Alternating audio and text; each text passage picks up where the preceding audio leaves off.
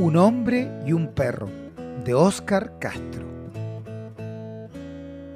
Roberto Cáceres, el peine, viene por el camino remolcando su sombra.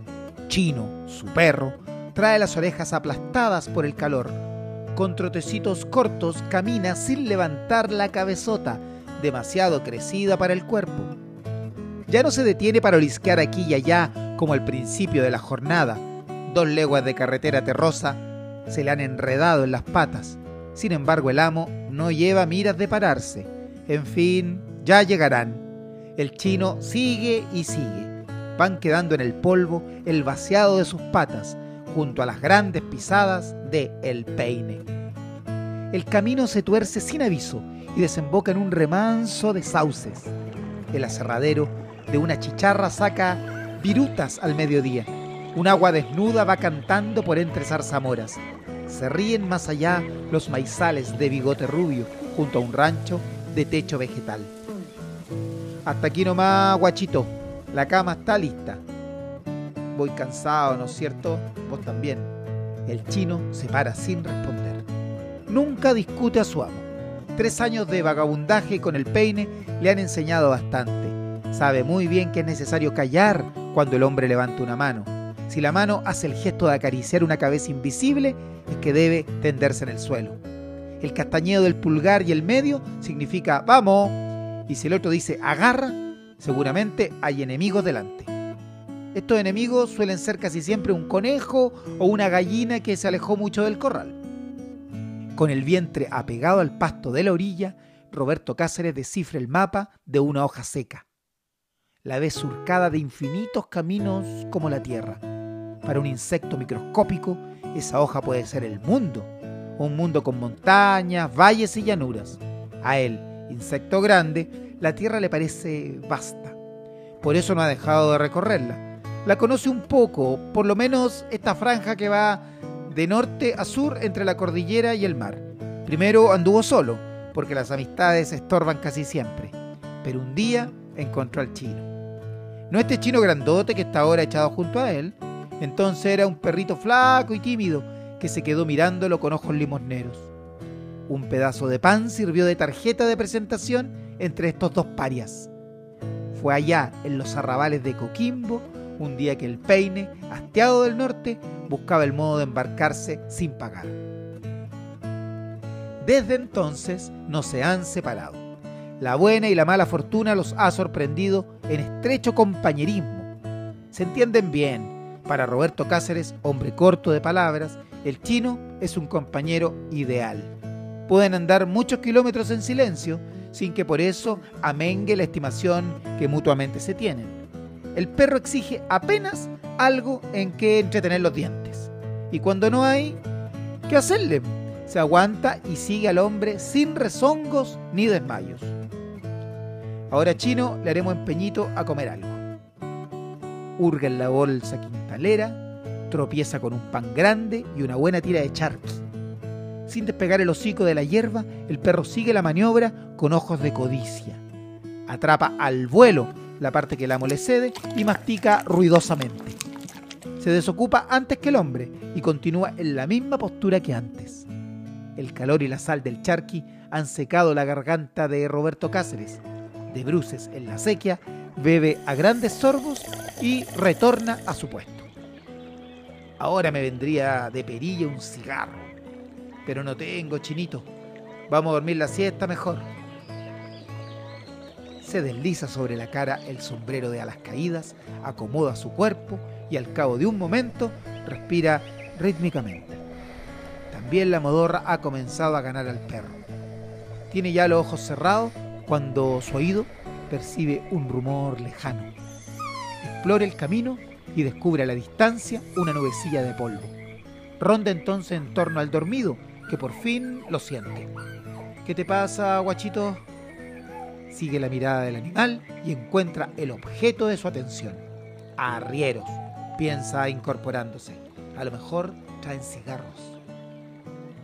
La nube ha ido creciendo. Se divisan ya las siluetas de dos jinetes, hombre y mujer. Ella rubia, fina, elegante. Él, tostado y fuerte, monta con gran desenvoltura.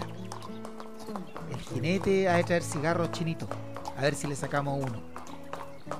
Sale a la carretera y piden con tono respetuoso. El jinete mira a su compañera con la velada picardía y extraen una pitillera de plata. Tiemblan un poco las manos del peine al tomar el fino cigarrillo. De reojo ha visto que la joven lo observa con curiosidad. Gracias, mi caballerito.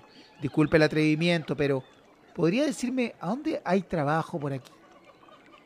Sonríe el otro abiertamente y pregunta: ¿qué sabes hacer tú? Cualquier cosa, patrón, le pego a todo. Bueno, sigue caminando. A la vuelta del otro recodo está el molino de mi padre. Dile que yo te mando. Dios se lo pague, mi caballero. Se queda inmóvil un momento hasta que los jinetes se han alejado y vuelve después junto al perro. Huele el cigarrillo y comenta: este es de los buenos, ñato. A lo mejor se me hincha el hocico. Dos días lleva Roberto Cáceres en el molino El Ángel.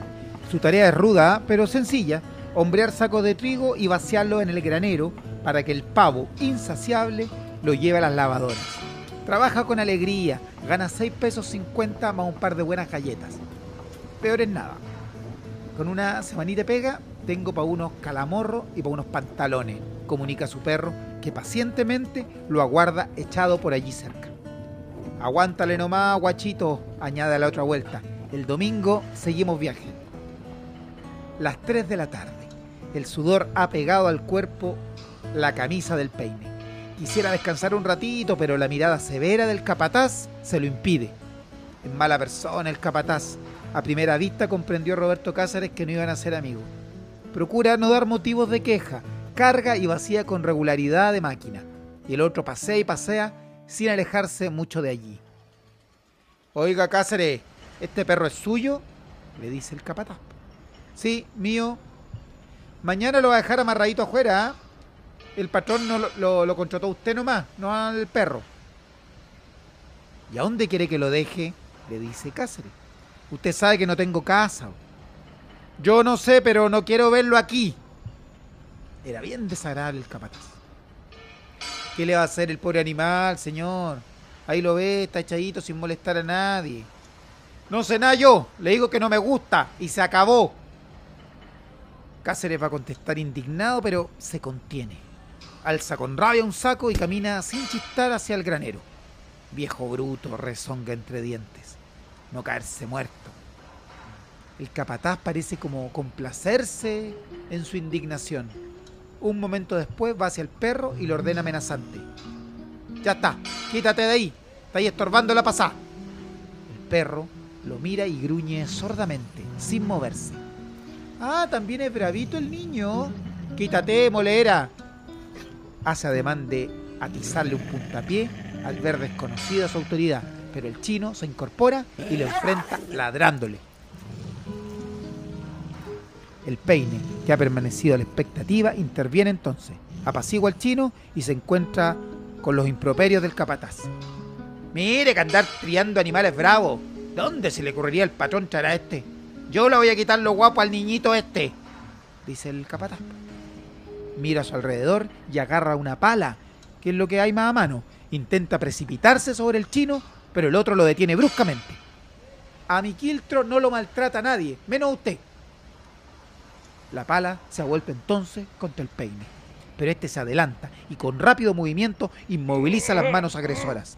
Hay una corta lucha, en la que por supuesto el peón saca ventaja. La furia del capataz se estrella inútilmente contra la destreza del otro, más robusto y más joven.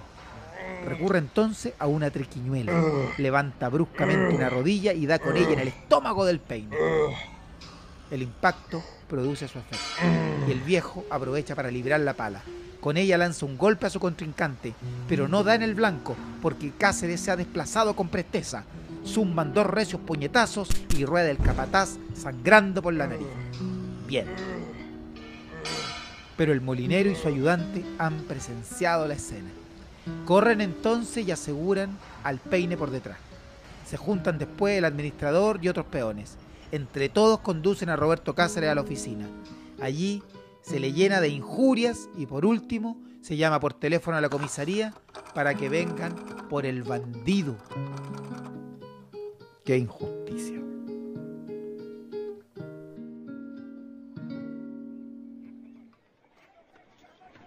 ¿Por qué traen a este? Quiso matar al capataz del molino, el Ángel, mi teniente. Lo agredió con una pala y lo dejó herido en la cara. Después se resistió a la autoridad y me insultó a mí y al dragoneante Muñoz. Esto es en la comisaría. Ahí llevaron el peine. El peine sabe que sus palabras no serán escuchadas. Calla con los ojos amarrados al brillo de una carabina que duerme en un rincón. Oye sonar afuera los pasos matemáticos del soldado de guardia. Una mosca ronda con insistencia en torno suyo, pero no se atreve a espantarla. Detrás de cada uniforme presiente a un enemigo implacable. Los ojos de aquellos hombres han perdido todo destello humano.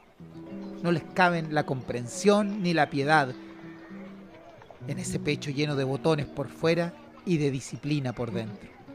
¿Cómo te llamáis? Le dice el soldado. Roberto Cáceres, señor. ¿Y dónde vives? No tengo casa, señor. Vengo del norte, de Coquimbo. ¿Cuántos salteos hiciste por allá? No soy salteador, señor. El capataz quiso pegarme con la pala y... No te pregunto eso ahora, le dice el soldado. Más rato, cuando llegue tu víctima, veremos lo demás. ¿Qué edad tienes?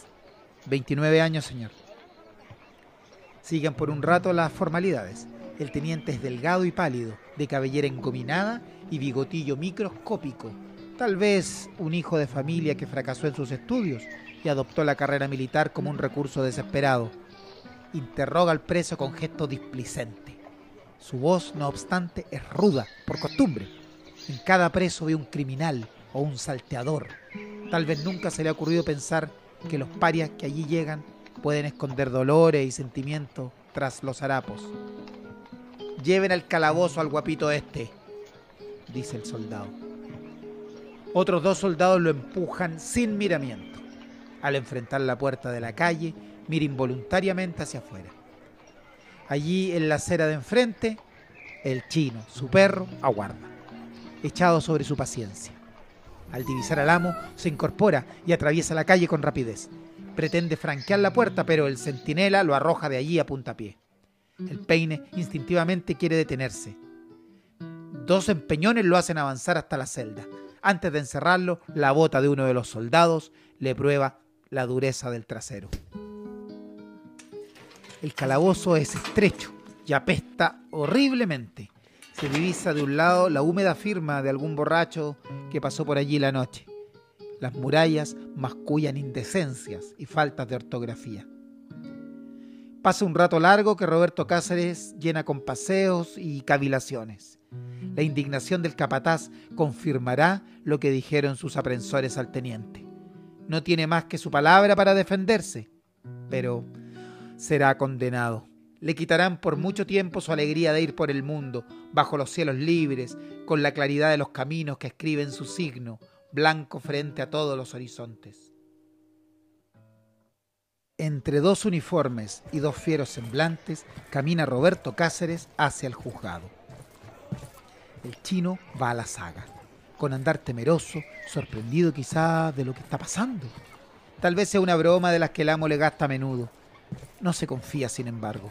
Ya sabe que las botas militares se permiten caricias demasiado pesadas. Sí, es más prudente ir a la distancia hasta ver qué pasa con todo esto.